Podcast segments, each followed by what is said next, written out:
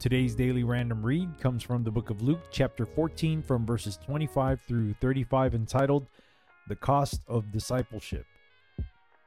And there went great multitudes with him, and he turned and said unto them, If any man come to me, and hate not his father and mother, and wife and children, and brethren and sisters, yea, and his own life also, he cannot be my disciple. And whosoever doth not bear his cross and come after me cannot be my disciple. For which of you intending to build a tower sitteth not down first and counteth the cost, whether he have sufficient to finish it?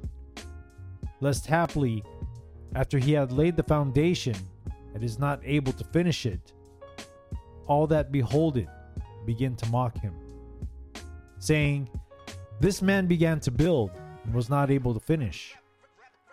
Or what king, going to make war against another king, sitteth not down first and consulteth whether he be able with ten thousand to meet him that cometh against him with twenty thousand?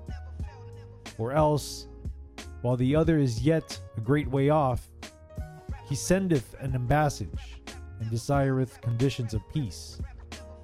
So likewise, whosoever he be of you that forsaketh not all that he hath, he cannot be my disciple.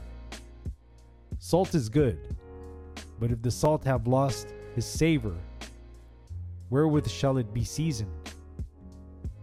It is neither fit for the land nor yet for the dunghill, but men cast it out. He that hath ears to hear, let him hear. Once again, this daily random read comes from the book of Luke, chapter 14, from verses 25 through 35, entitled The Cost of Discipleship.